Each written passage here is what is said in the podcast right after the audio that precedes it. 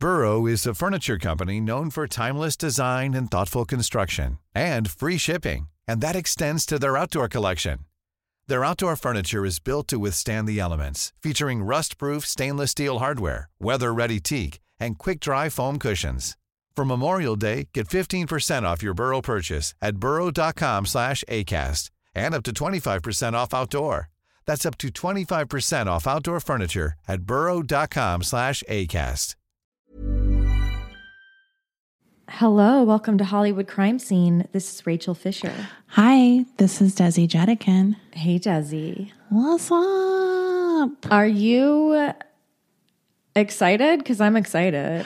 I am pretty excited. Um, should we start off by thanking our lovely patrons? We absolutely should.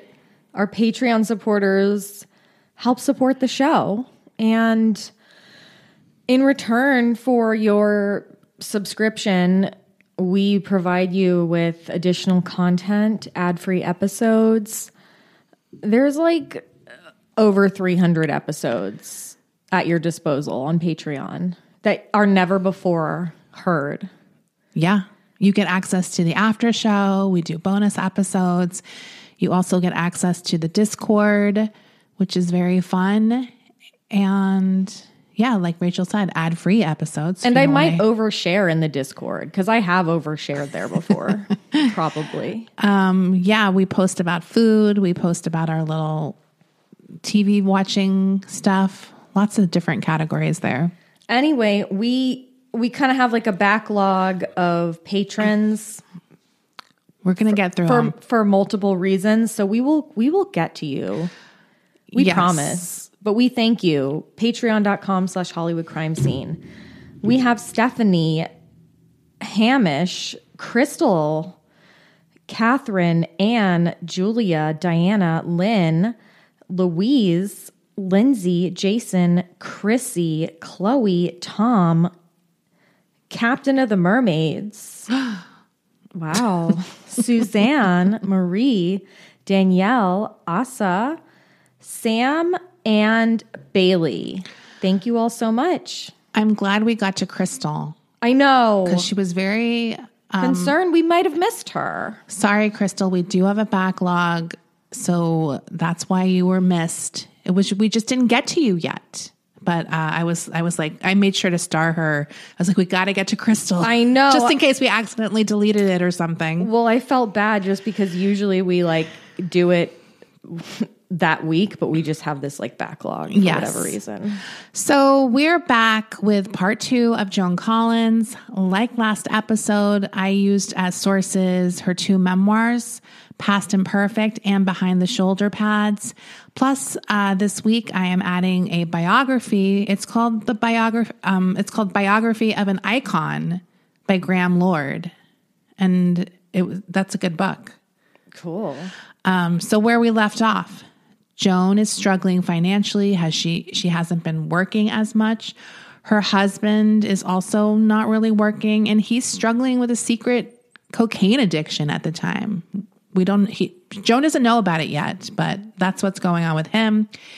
And if you recall last episode, they're also dealing with the aftermath and recovery of their daughter, Katie, who was seriously injured after being hit by a car. Joan then gets a phone call that, although she doesn't know it yet, will change her life. That is a call from Aaron Spelling, who wants Joan to join the cast of his nighttime soap opera, Dynasty. Now, Joan is apprehensive, about moving back to LA, but she meets with Aaron anyway about the role. She ends up taking it. And this too is sort of um, at a financial cost because she is contracted to be in a play at the time and she's going to need to bail on it to take the role. And they're threatening legal action because they're like, we're going to sue you. Damn. So she she's like, it's worth the risk. The potential rewards are just too great. She does think it might just be a year she's going to be in LA, um, but it will give her career a boost and will also benefit Katie, who will have access to not only sunshine, but the best doctors and therapists in the world. Uh, every actress of a certain age wanted to sink their teeth into this juicy role, so Joan really couldn't resist the fact that Aaron wanted her above um, even Raquel Welch. she wanted the role. Um, actually, when Joan was on the fence about it, it was offered to Sophia Loren and she turned it down. So it truly was meant to be. In August of 1981, she arrived on the set for the first time to film the iconic courtroom scene.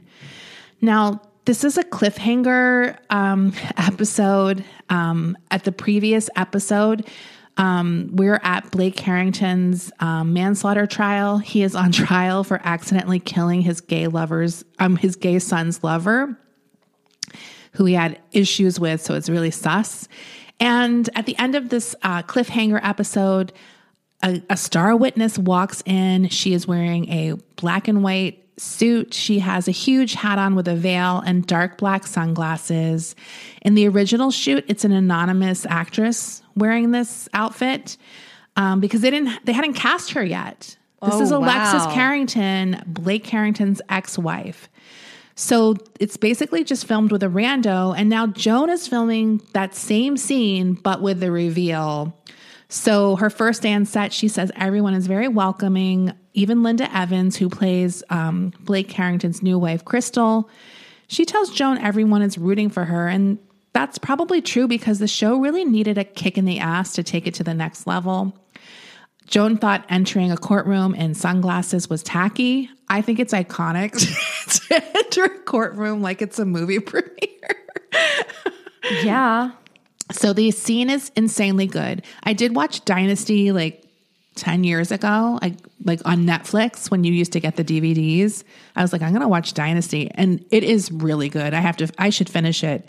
I want to watch it. Maybe that should be our show after Melrose Place. Really, it's so. The first few seasons, I remember thinking like they could never do this nowadays because it is outrageous sometimes, like what they do. And just when I was reading a lot about the show this week, obviously, I was like, oh my god, I didn't get to this part yet. This sounds incredible. No, my friend Keith has a dog named Sammy Jo. oh my god, yeah, I didn't get to um, Heather Locklear going. Oh on. wow. So, I mean, and she does marry the gay son, who it turns out isn't gay. Like at some point they switch it. Um, but that's who she marries, Stephen Carrington. Um, and she's really trashy on the show. So I would love to see that.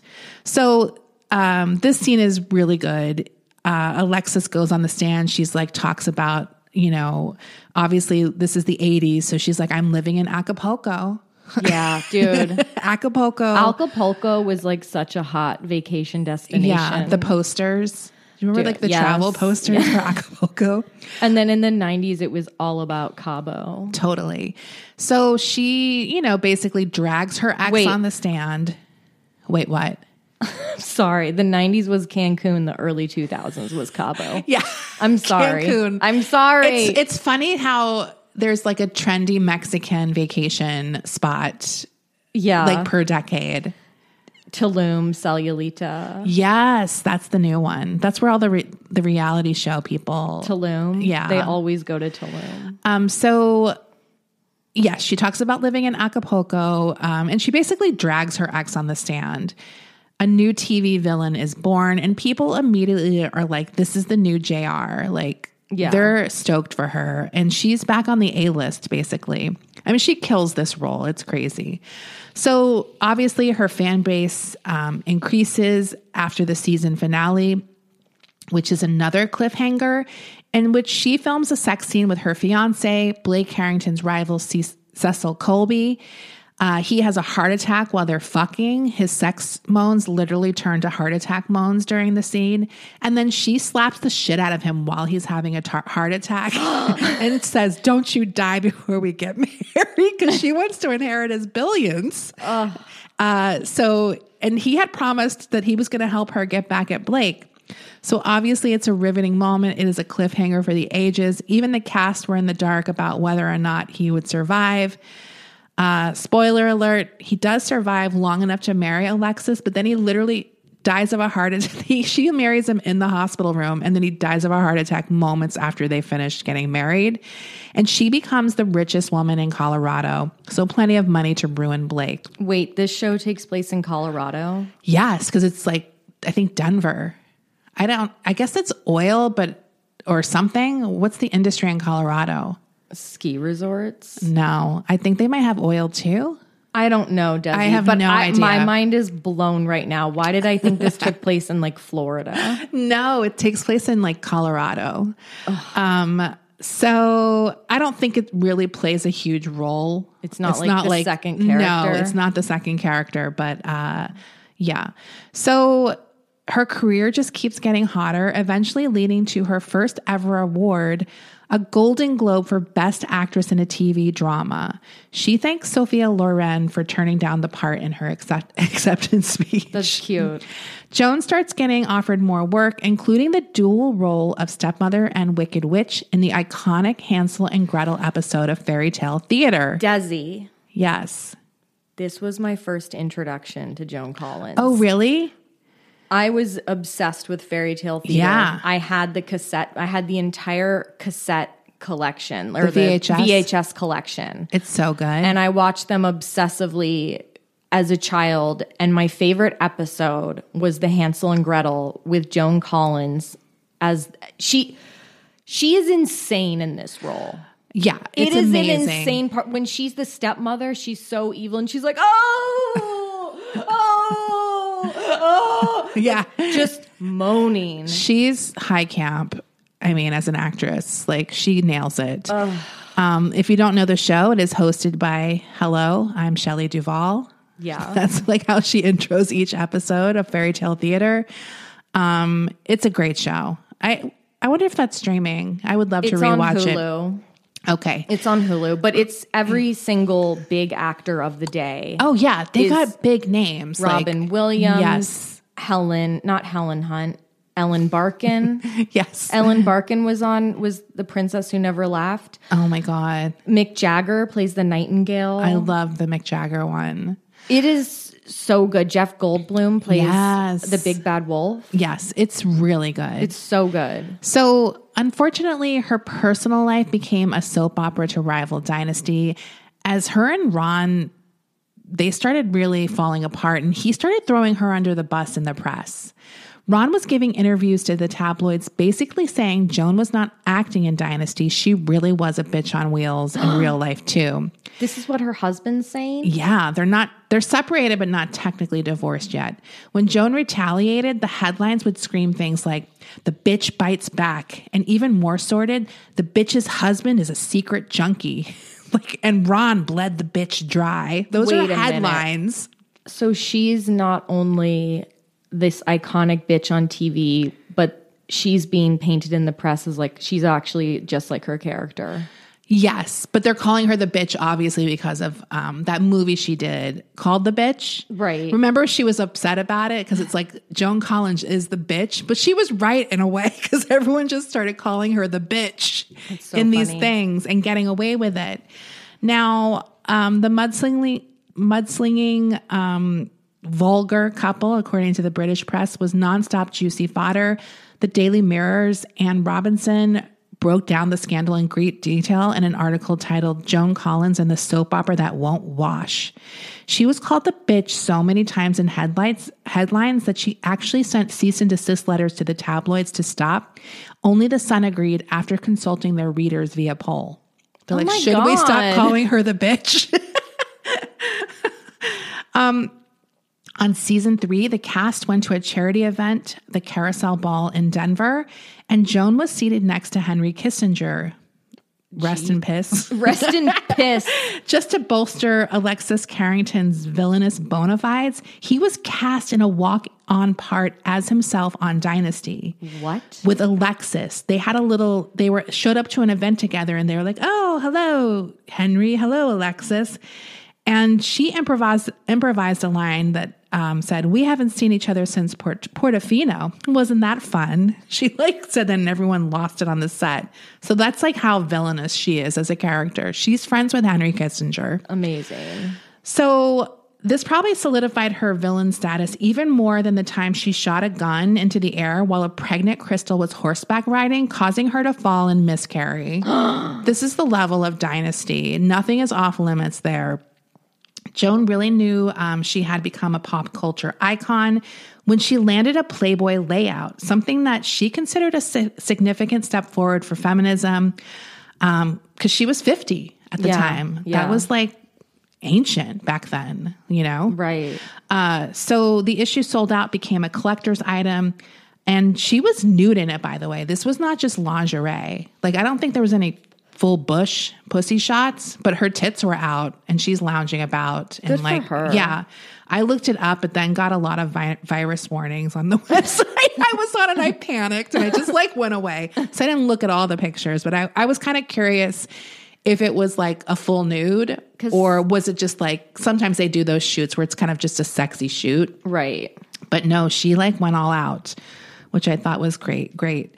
Now, Alexis does get a new love interest on the show. He is played by um, actor Michael Nadar. Nader, his character's name is Dex. And they got along well. Their chemistry was like off the charts, but Michael was for sure a troubled man. He was addicted to drugs and alcohol, something that he would struggle with his whole life. And it caused a lot of issues on set between him and Joan. Probably the thing that really sort of killed their relationship was one time he overheard uh, she overheard him saying that joan preferred to quaff champagne and guzzle caviar in her dressing room while the real actors did all the work and so they were not friends but it kind of added to their um, chemistry Yeah.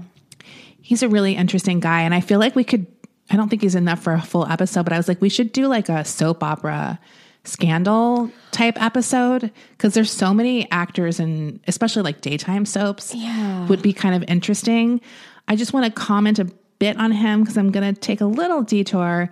He was tabloid fodder because he had all these addiction um, issues and then he would have incidents related to his addiction where he would get arrested one of them led to him being very publicly fired from All My Children. Like, this is more in the 90s. And I watched All My Children at the time. So, this was like a huge scandal when he got fired from that show. Um, he did finally get sober and was a devoted AA member. This is something he publicly talked about. And he was very dedicated to helping younger people who struggled with addiction. Now, although he denied this when he was alive, after he died in 2021, his daughter confirmed a longstanding rumor that he had been diagnosed as HIV positive in the early 80s and was one of the longest surviving persons with the virus ever, which I thought was very uh, interesting because Dynasty had another very famous cast member that was HIV po- positive, and it led to this huge like international event. That was Rock Hudson. This was a huge story when it happens because this revelation happened during his stint on the show and brought up this debate that would begin the education of the public as far as how HIV is spread and that you can be around people who have HIV are HIV positive and you don't have to treat them like this virus is they're walking contagions. Like Right. it led to this huge public debate.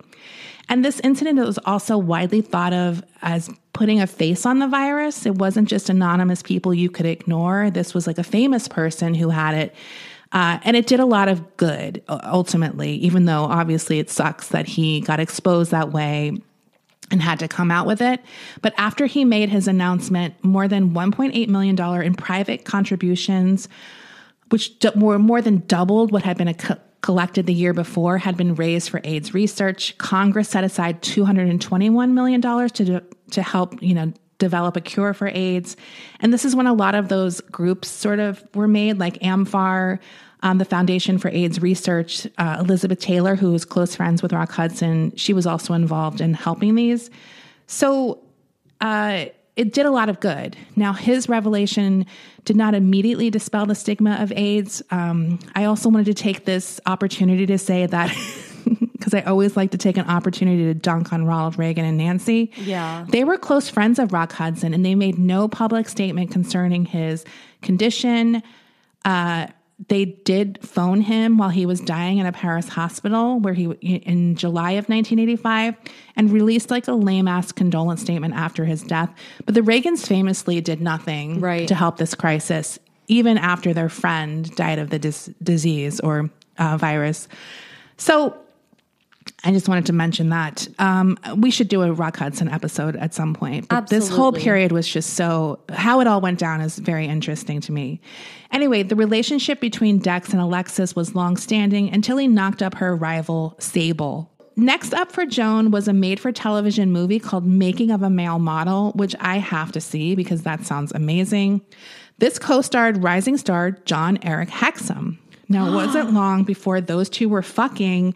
He was 14 years younger than Joan. So, I'm sorry, it was actually 24 years younger. He was 24 years younger. She was 52, I think, and he was 26. nice. So she starts dating much younger men at this point. Um, so this was never a serious relationship, but they fucked for almost a year. Joan eventually leaves him for a new man. And shortly after this, Hexum dies in one of the most infamous Hollywood deaths. So I just want to touch on this again because it's so it's a thing that probably will never be a full show, so I'll take this opportunity. He's filming a show called Cover Up and he's required to load a handgun for a scene. He's given a functional gun with blanks. When there is a delay in filming, he begins playing around with the gun to lighten the mood. He had unloaded all but one blank round, spun it, and simulated Russian roulette. He put the revolver to his right temple, pulled the trigger, and was unaware of the danger of even a blank going off on your head. So, this basically caused a blunt force trauma that fractured a quarter sized piece of his skull, propelled it into his brain, and caused massive hemorrhaging. He was rushed to, rushed to Beverly Hills Medical Center, underwent a lot of surgery, but he was technically brain dead. And I just want to comment on the fact that his mother kept him on life support in order to bring awareness of the importance of organ donation.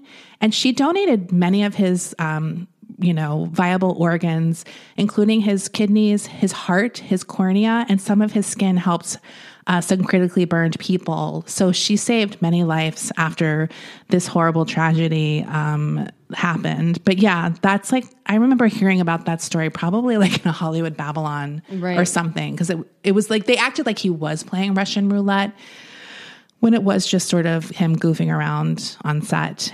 Anyway, very sad story.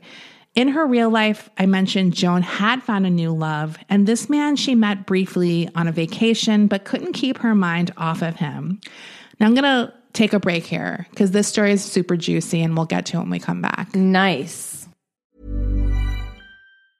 Quality sleep is essential. That's why the Sleep Number Smart Bed is designed for your ever evolving sleep needs. Need a bed that's firmer or softer on either side? Helps you sleep at a comfortable temperature? Sleep Number Smart Beds let you individualize your comfort so you sleep better together. JD Power ranks Sleep Number number 1 in customer satisfaction with mattresses purchased in-store. And now, save 50% on the Sleep Number limited edition Smart Bed for a limited time. For JD Power 2023 award information, visit jdpower.com/awards. Only at a Sleep Number store or sleepnumber.com. I'm the queen of starting a free trial offer and forgetting to cancel it, oftentimes being charged for months for something I'm not even using. If I asked you how many subscriptions you have, would you be able to list all of them and how much you're paying? If you would have asked me this question before I started using Rocket Money, I would have said yes, but let me tell you, I would have been so wrong. I can't believe how many I had and all the money I was wasting. With Rocket Money, I can see all of my subscriptions in one place, and if I see something I don't want, I can cancel it with a tap. I never have to get on the phone with customer service. They'll even try to get you a refund for the last couple of months of wasted money and negotiate to lower your bills for you by up to 20%. All you have to do is take a picture of your bill, and Rocket Money takes care of the rest. Rocket Money is a personal finance app that finds and cancels your unwanted subscriptions, monitors your spending, and helps lower your bills. Rocket Money has over 5 million users and has helped save its members an average of $720 a year with over 500 million in canceled subscriptions. It's definitely saved me money and now I can use that money to waste on things I do want. So stop wasting money on things you don't use. Cancel your unwanted subscriptions by going to rocketmoney.com slash Hollywood crime scene. That's rocketmoney.com slash Hollywood crime scene. Rakuten's Big Give Week is back with 15% cash back. It's a festival of savings with big cash back at hundreds of stores. Don't miss headliners like Canon, Fenty Beauty, and Dyson. I can't wait to shop for all of my summer fashion and beauty needs, and will definitely be checking out Ulta and Adidas. Rakuten really is the best way to shop. You can really save by stacking cash back on top of other deals, and during Big Give Week, the cashback is bigger than ever. It's the time to shop for everything you need for spring and summer, like clothing, outdoor gear, and travel. Membership is free, and it's all happening May 6th to May 13th, Join today for free and get an extra 10% cashback boost on top of Big Give Week cashback rates. Go to Rakuten.com or download the Rakuten app today. That's R A K U T E N. Shoppers get it. Rakuten is the shopping platform to save while shopping. Joan first met singer Peter Holm during a heat wave in the summer of 1983. She was lounging by the swimming pool with mutual friends. He was 36, so 14 years younger than her, and she was immediately into this tall, blue eyed uh, Swedish charmer. She asked him to escort her to the um, film premiere of Superman 3 in London, and then he visited her at her home in Los Angeles. They soon became lovers, and in September of 1984, um, I'm sorry, 1983, he moved in with her. He was reportedly um, really well endowed. He had a huge dick and was great at fucking. That's what everyone said. Good for her. So she's like, she's living her best life. Now, she obviously thought he was very charming, open, and honest. They had a lot in common, but he had a murky past. As a teenager, he had been a pop singer in Sweden in the late 60s with a group called the New Generation, and they had a number one hit, Two Faces Have One. But other, I'm sorry. what does that something even was mean? lost in translation with that one. It's It's very. Eurovision, It's right? So Euro. But other members of the group claimed that he cheated them out of their share of the money that they had made on that single. He went solo, lived in France. He had another hit song, and he kind of sang all over Europe and Japan. Uh, in 1972, he and a couple of friends opened a restaurant on a Swedish holiday island that burned down mysteriously. the police could never prove that there was arson, though, uh, so they had to kind of move on from that. But it seemed pretty clearly that there was some insurance fraud happening. In 1975, he- Peter Holm and 13 others were arrested and charged with the smuggling of $1 million worth of diamonds from Belgium into Sweden. Diamonds. What is this? A heist movie? I I mean, Do people do that? he's so he's like doing very European crimes. Yeah. I just feel like you don't diamond heist in America. no, you can only diamond heist in Europe. Yes. So um, one of the fellow accused people was his girlfriend at the time, a woman named Madeline Sanderson. Um, she was actually with him when he was at the pool where he met Joan. Um, but he jumped bail and fled to Britain when they all got arrested, and he left her to serve six months in prison. Um, and he basically never returned to Sweden or he'd be sent to jail. So he's kind of like on the lam in a way It's in living in Los Angeles. now. living in UK or wherever he was in Europe, uh, just not going back to Sweden. Um, is also reported by Swedish police that him and that girlfriend Madeline had also been involved with running um, a call girl racket and brothel, like an illegal one. So he's committing a lot of interesting crimes. Yeah. Like he's like, I don't, I don't care. This guy has a really full life. Yeah. So he moves to London at some point. He gets another girlfriend, a woman who is uh, 24 years old. She's named Pauline. Uh, they have, she has a daughter that he doesn't admit is his, but is later proven to be his.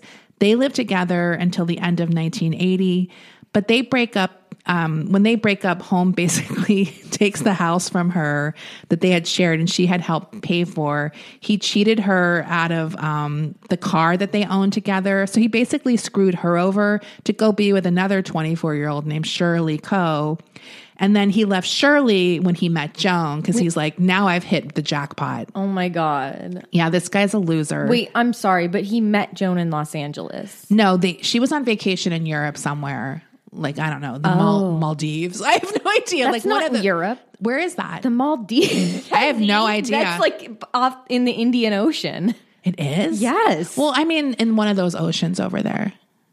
She's um she's like in Malta. I don't know. It's like one of those European vacation places But that I we would never go to. But I feel like Europeans do vacation in the Maldives. Yeah. It's like one of those places. I don't know which one it was. Um, I can't remember. I do think it began with an M though. Malta. Malta. It could be Malta, Maldives, Monaco.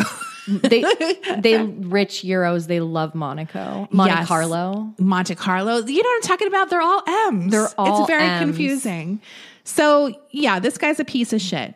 Now, one of his later girlfriends, a woman named Kathy Wardlow, she will tell The Sun in 1988 that he confessed to her that he had never loved Joan, but had set out deliberately to marry her to get money. She claimed that he boasted that Joan had fallen for him like a silly little schoolgirl because he ravished her three or four times a day and told him that he was the best lover she had ever known. But he admitted that he fleeced her right from the start to this woman. He even said that he bugged her house and recorded all of her telephone conversations so that he can control her and her friends. He did that to Joan. Yes. He also told Kathy that he hated having sex with Joan because she was old and wrinkled and he had to think of other women while making love to her. What a dick. He was constantly unfaithful with other women. He said Joan was like a big baby. All you had to do was flatter her and tell her she was beautiful, wonderful for her age. He's so awful. Um, so Joan is so besotted with this guy. She literally gives him control over all her finances No. as soon as he moves in with her. No. He becomes her manager. Um, so she gets rid of all of her other advisors, her accountant, her lawyer, and puts this guy in charge. Haven't we seen enough lifetime movies about this? I know. Enough um true crime stories about this, No, she, documentaries. you don't ever put the younger boyfriend in charge of your finances. Yes. So, and he does some good things. Like, I'm not going to say he's a good person, but he does make some good financial decisions for her because he's going to benefit from that. So he's kind of like, he does want to make her money. Um, but she obviously pays for everything and gives him like an allowance per month. Uh, and she, you know, he buys a maroon Rolls Royce and they get the elect, they get the number plate. I'm sorry, the license plate ALXXXS, which is like Alexis. Alexis, but it's also kind of triple X when I see it. That's Yeah. all I see. So, um, her family and friends are obviously very worried when this relationship starts up.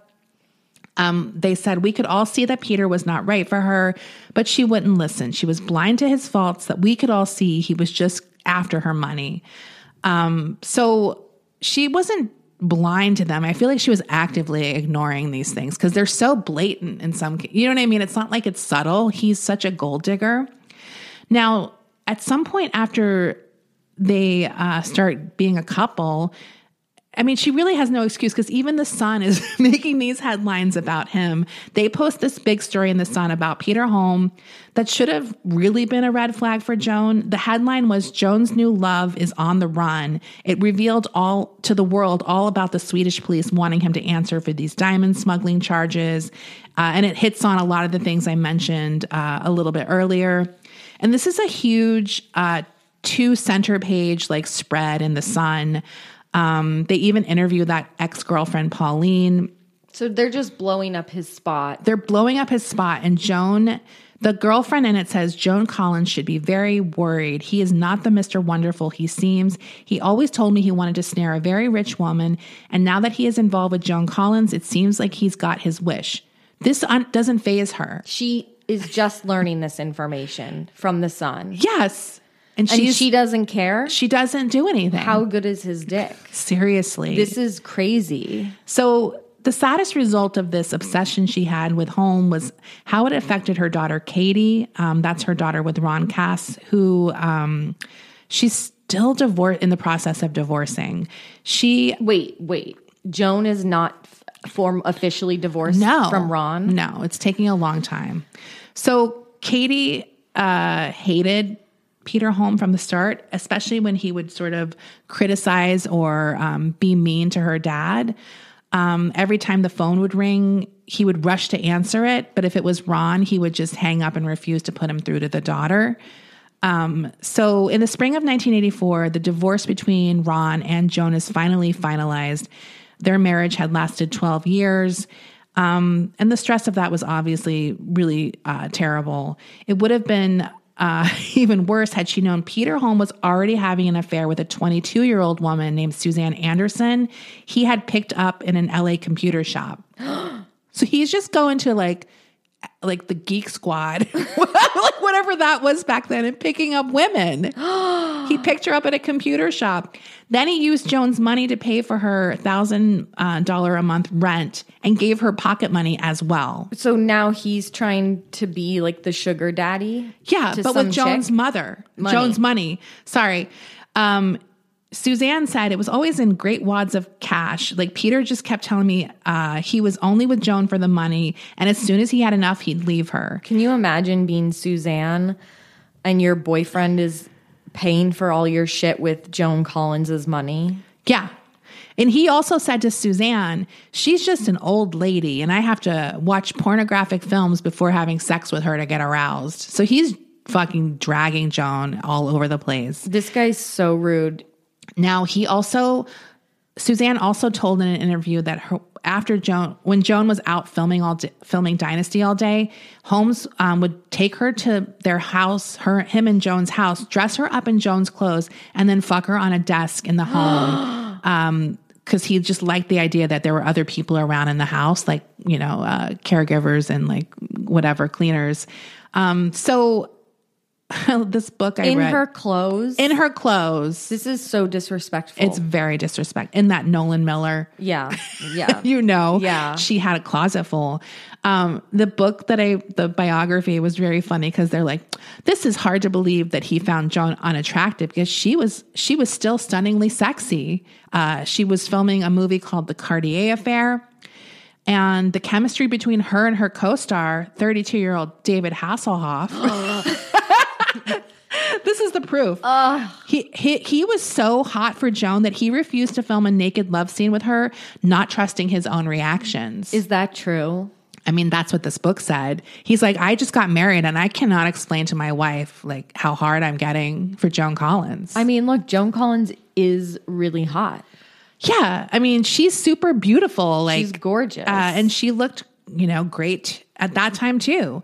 So in December 1984, she says yes when Peter officially uh, proposes to her. He gives her a five carat solitaire diamond engagement ring. Did he pay for it with her I'm money? guessing he did not pay for it. Because five carats, five carat diamond, that's like two hundred thousand dollars. I don't know. When they later get divorced, spoiler alert, she they the court I guess asked her why she accepted um, an expensive ring. Uh, there was laughter in the court when she replied, "How can you turn down a five carat diamond?" Even if you paid for it. Yeah, Joan had no idea um, that Peter not only was fucking Suzanne, but he had another woman, a 20 year old Italian woman named Romina. Uh, he regularly met her for sex, also while Joan was on the set of Dynasty.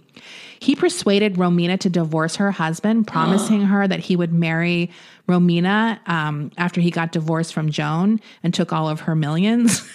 But he, oh, And then he was like, I want you to have my baby too. So this is like the promises he's making Romina.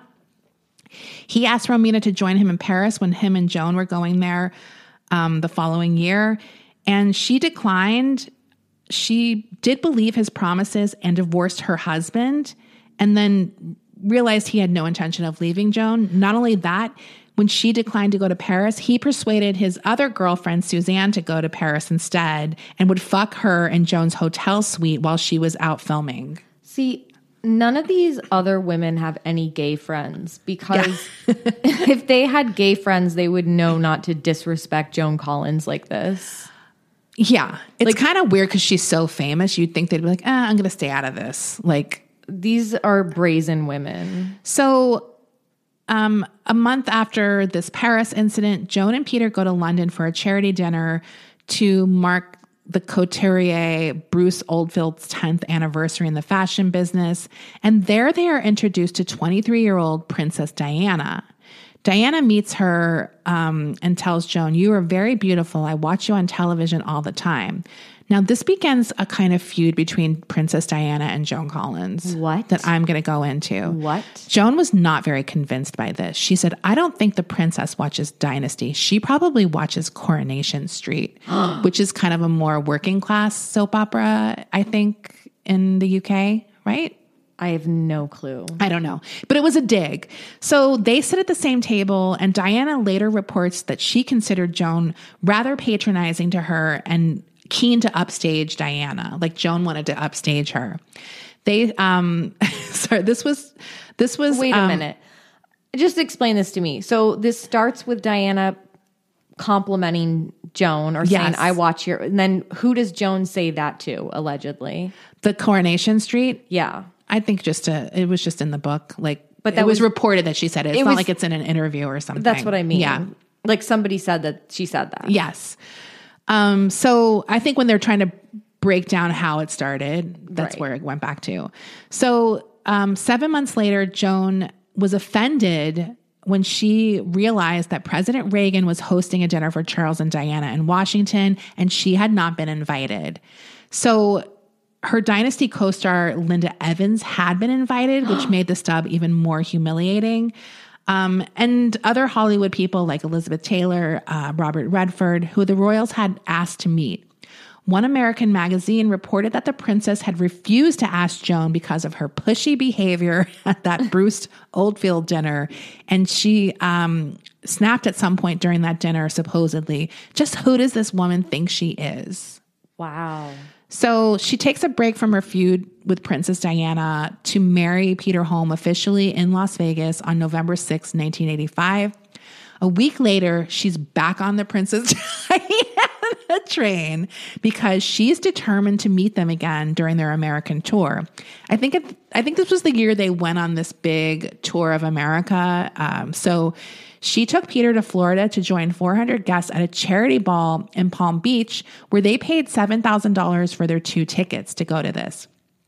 Joan shamelessly upstaged Princess Diana, according to one newspaper report at the time, wearing a dress that was cut so low she was almost falling out of the top of it.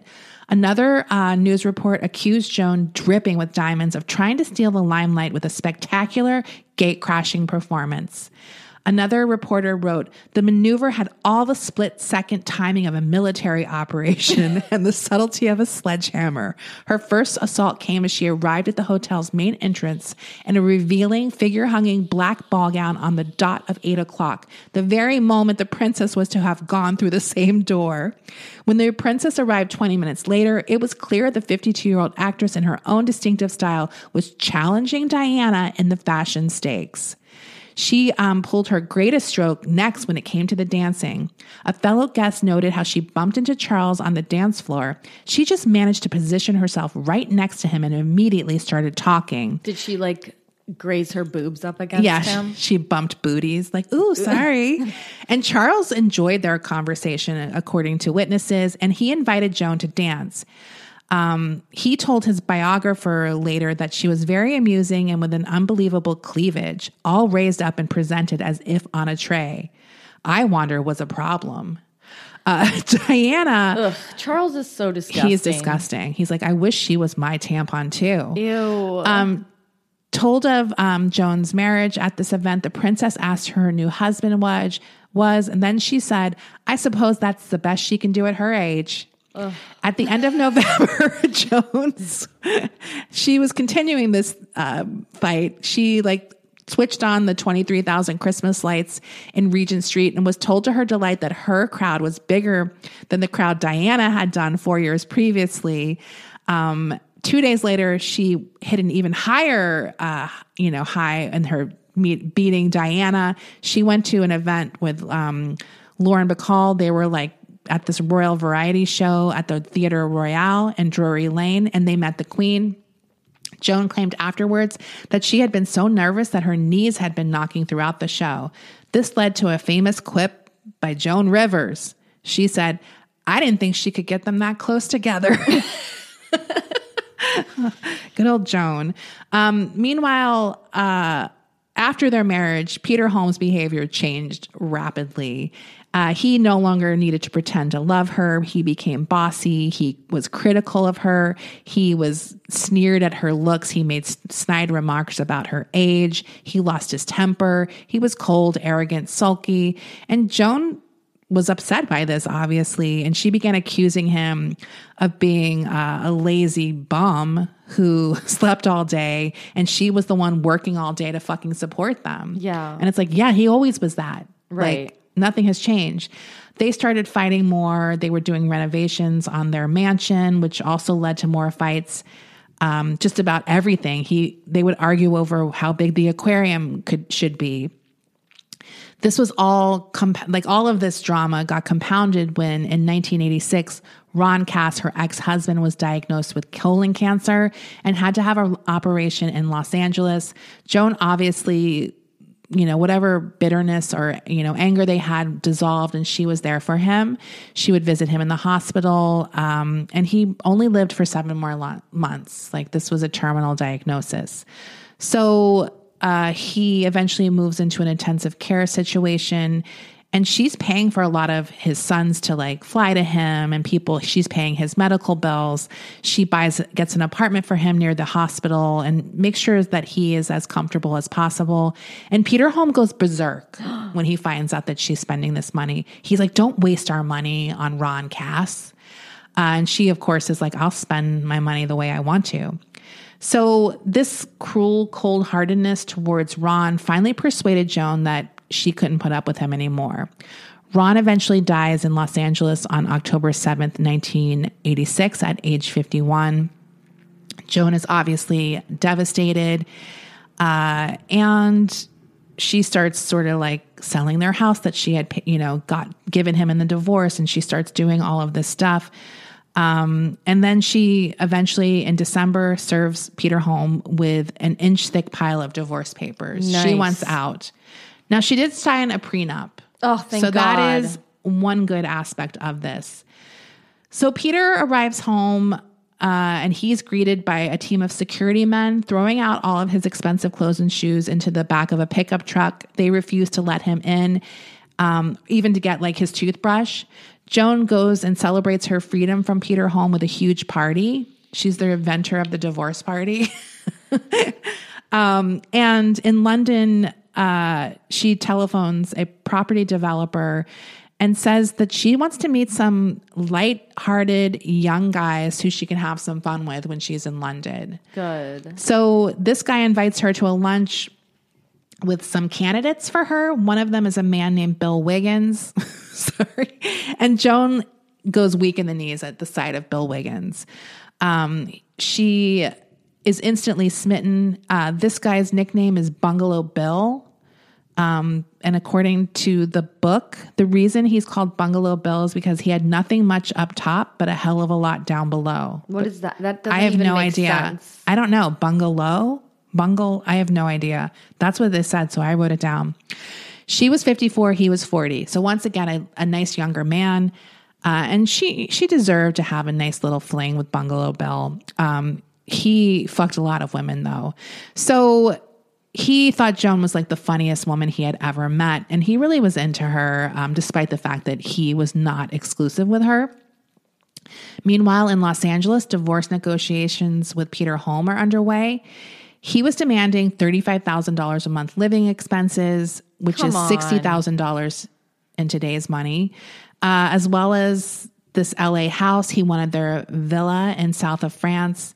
And Joan was like, no, I want a million dollars from you that you stole from me. And I also want the furniture and the Christmas decorations. she also said that she wanted the groceries from the fridge. She was like not giving him anything. Good for her. So this was a really big um, public divorce uh, like story. In fact, I remember as a kid hearing about this and being like, a man is suing a woman for, for money at the divorce. Like I had never heard of such a thing. I was like, what a loser. Like even as a kid, I was like, this guy sucks. Like, Yeah. why is he taking her money? Yeah. Um, so he insisted that he's simply seeking um, compensation for having transformed Joan's finances. Um, and as I said, he did do some good deals for her. So this was partially true.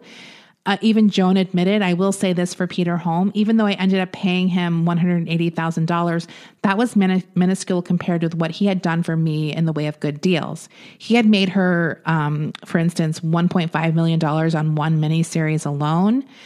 Um, so that's part of why she was like, oh, I'm just going to give him some money to get this over with. The marriage only lasted 13 months. And Joan would say later on, call it insanity. I was obviously going through menopause or something. It was truly stupid. um, he's not even that hot. Ugh. Like, that's the crazy thing. So she is sort of dealing with the divorce by having fun with Bill Wiggins. According to Joan, she starts drinking a lot and she gets a little bloated. She's um, obviously self conscious about her thinning hair. That happens to a lot of women as they age. And she starts getting upset with Bill Wiggins because he kind of uh, is turned off when she starts wearing a wig or like hair pieces to kind of f- fill her hair, fill her hair out a bit. Um, once she gets the divorce from Holm, she speaks of wanting to find the person who is there for her forever, a friend, a lover, the one you live with and share every everything with. That's definitely not Bill Wiggins. Um, so they eventually go their separate ways. Um, but Joan is like, um, she's like needs a man. She loves a man in her life. She can't be alone. No. After nine years, Dynasty ends. So that's another sort of sad thing.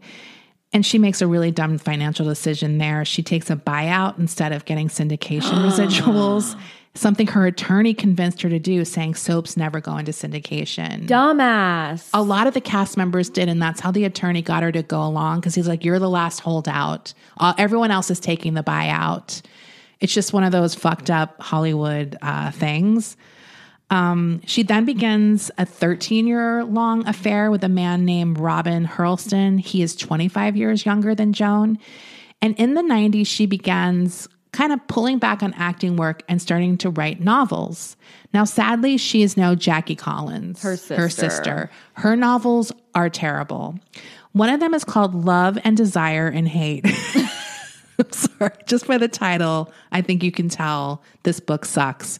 Now, this book is very explicit and it has a lot of unerotic descriptions of sexual um, acts like fellatio, cunnilingus, masturbations. It has sadism, masochism, rape. It has an attempted gangbang and a castration. Maybe we should read portions of this Seriously? on Patreon. I'm going to read one portion for you now, and I do agree with you that would be a great idea.